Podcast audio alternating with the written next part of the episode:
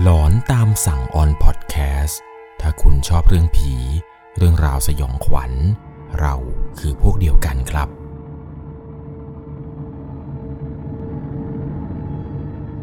สวัสดีครับทุกๆคนครับ กลับเข้ามาสู่ช่วงหลอนตามสั่งกันเช่นเคย อยู่กับผมครับ 1 1 LC ใน EP นี้ครับ ที่ผมจะเล่าให้ฟังเนี่ย มันเป็นเรื่องราวที่เกิดขึ้นที่จังหวัดชัยนาทครับเป็นเหมือนกับเขาเรียกว่าทางแยกวัดใจ ก่อนอื่นต้องบอกเลยครับ ต้องใช้วิจารณญาณในการรับชมรับฟังให้ดีๆ เพราะว่าเรื่องราวเรื่องนี้ครับ ถูกส่งมาจากผู้ฟังทางบ้านท่านหนึ่ง ชื่อว่าคุณจุ เรื่องราวเรื่องนี้เนี่ยเกิดขึ้นเมื่อตอนสมัยที่เธออายุเพียงแค่ประมาณ 10 ขวบย่าง 11 ขวบเท่านั้นเอง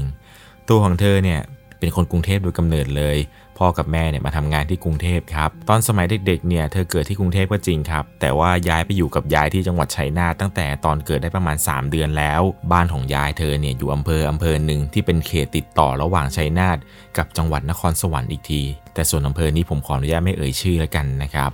บ้านของยายเธอเนี่ยจะอยู่ติดกับถนนเส้นหนึ่งครับเป็นจุดที่ตั้งทางสี่แยกพอดี ตรงหัวมุมพอดีครับ เป็นบ้านที่ไม่มีรั้วกั้น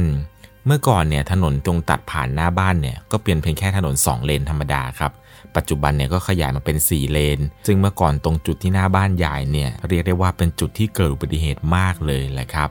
ด้วยความที่ว่าหน้าบ้านเนี่ยมันเป็นสี่แยกและตรงนี้เนี่ยมันไม่มีไฟแดงครับ เป็นเหมือนกับพวกแยกวัดใจ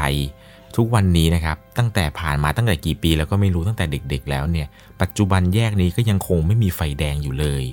อุบัติเหตุที่เกิดขึ้นเนี่ยแน่นอนครับ ส่วนใหญ่แล้วเป็นอุบัติเหตุทางรถยนต์ทั้งนั้น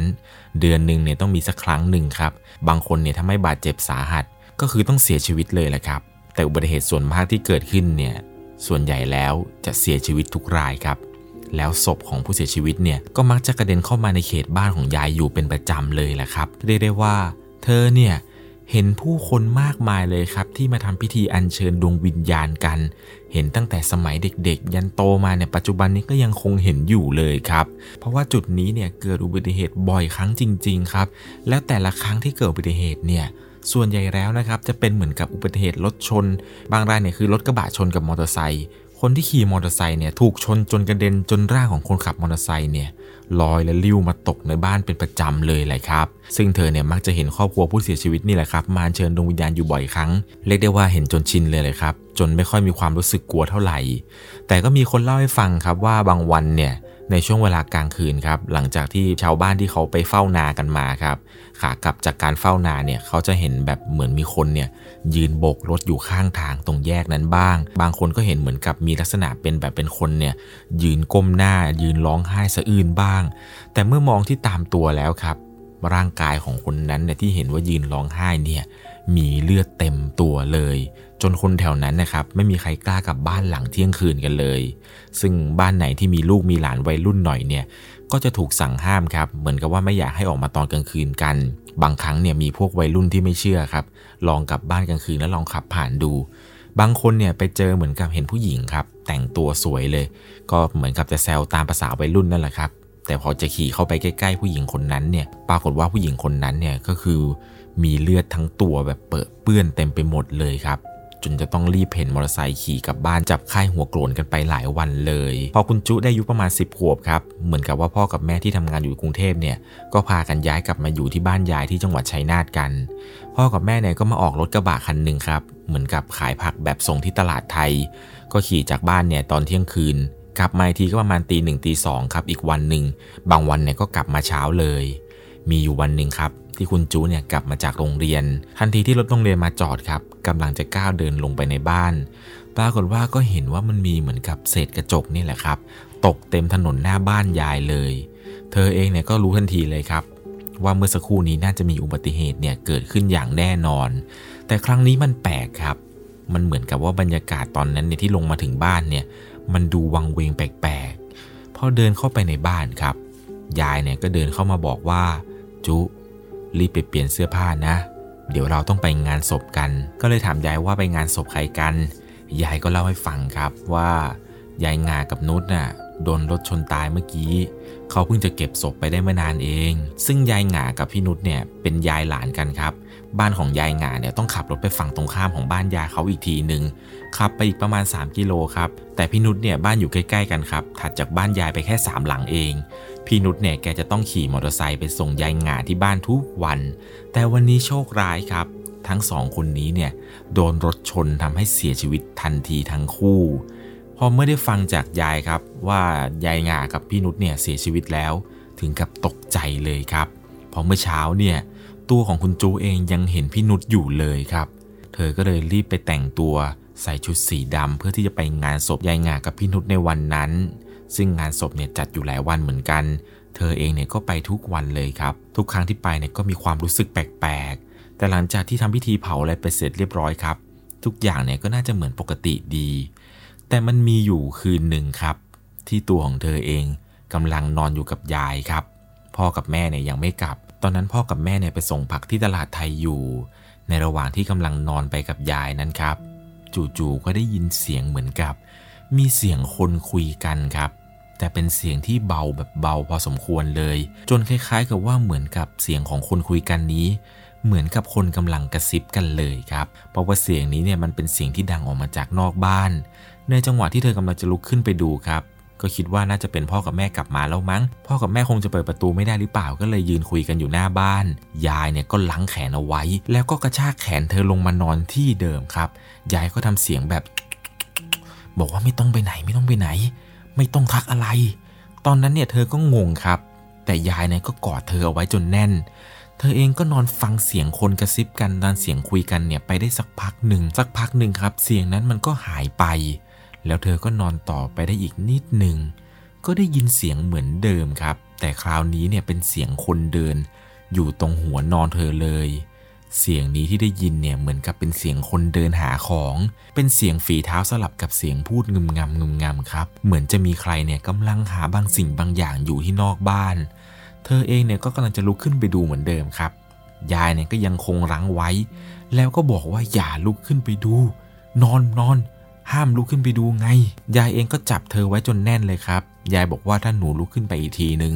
ยายจะตีแล้วนะ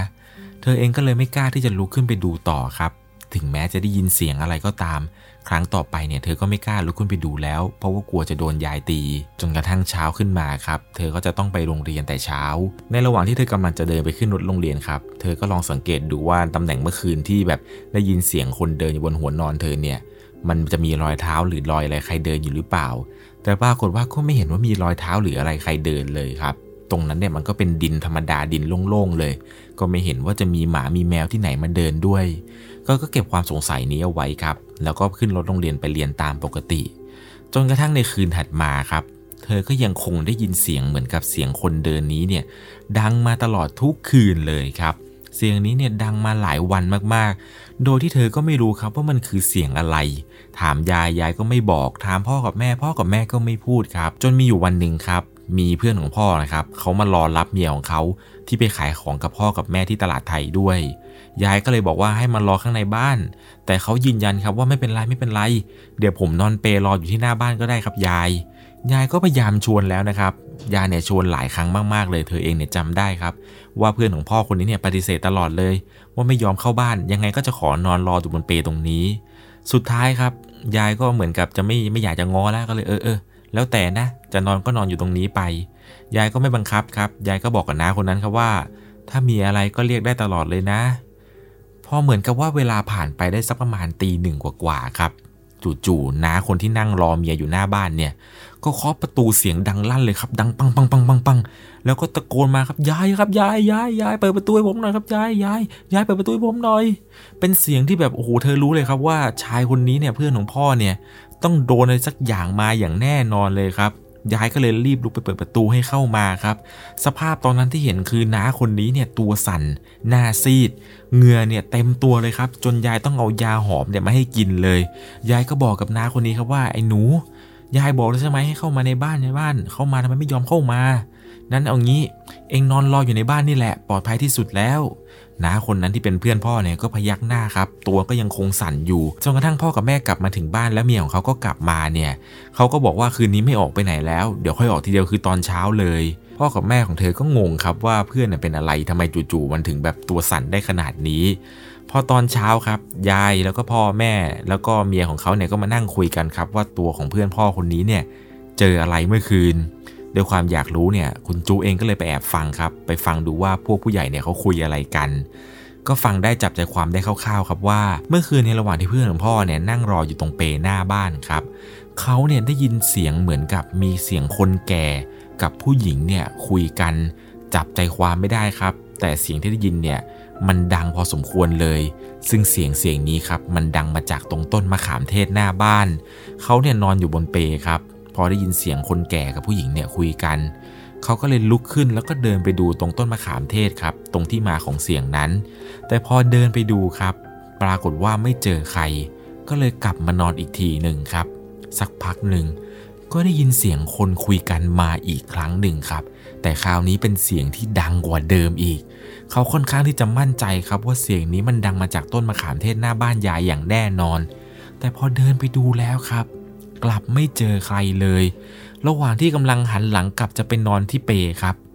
เขาเห็นผู้หญิงสองคน คนหนึ่งเป็นคนแก่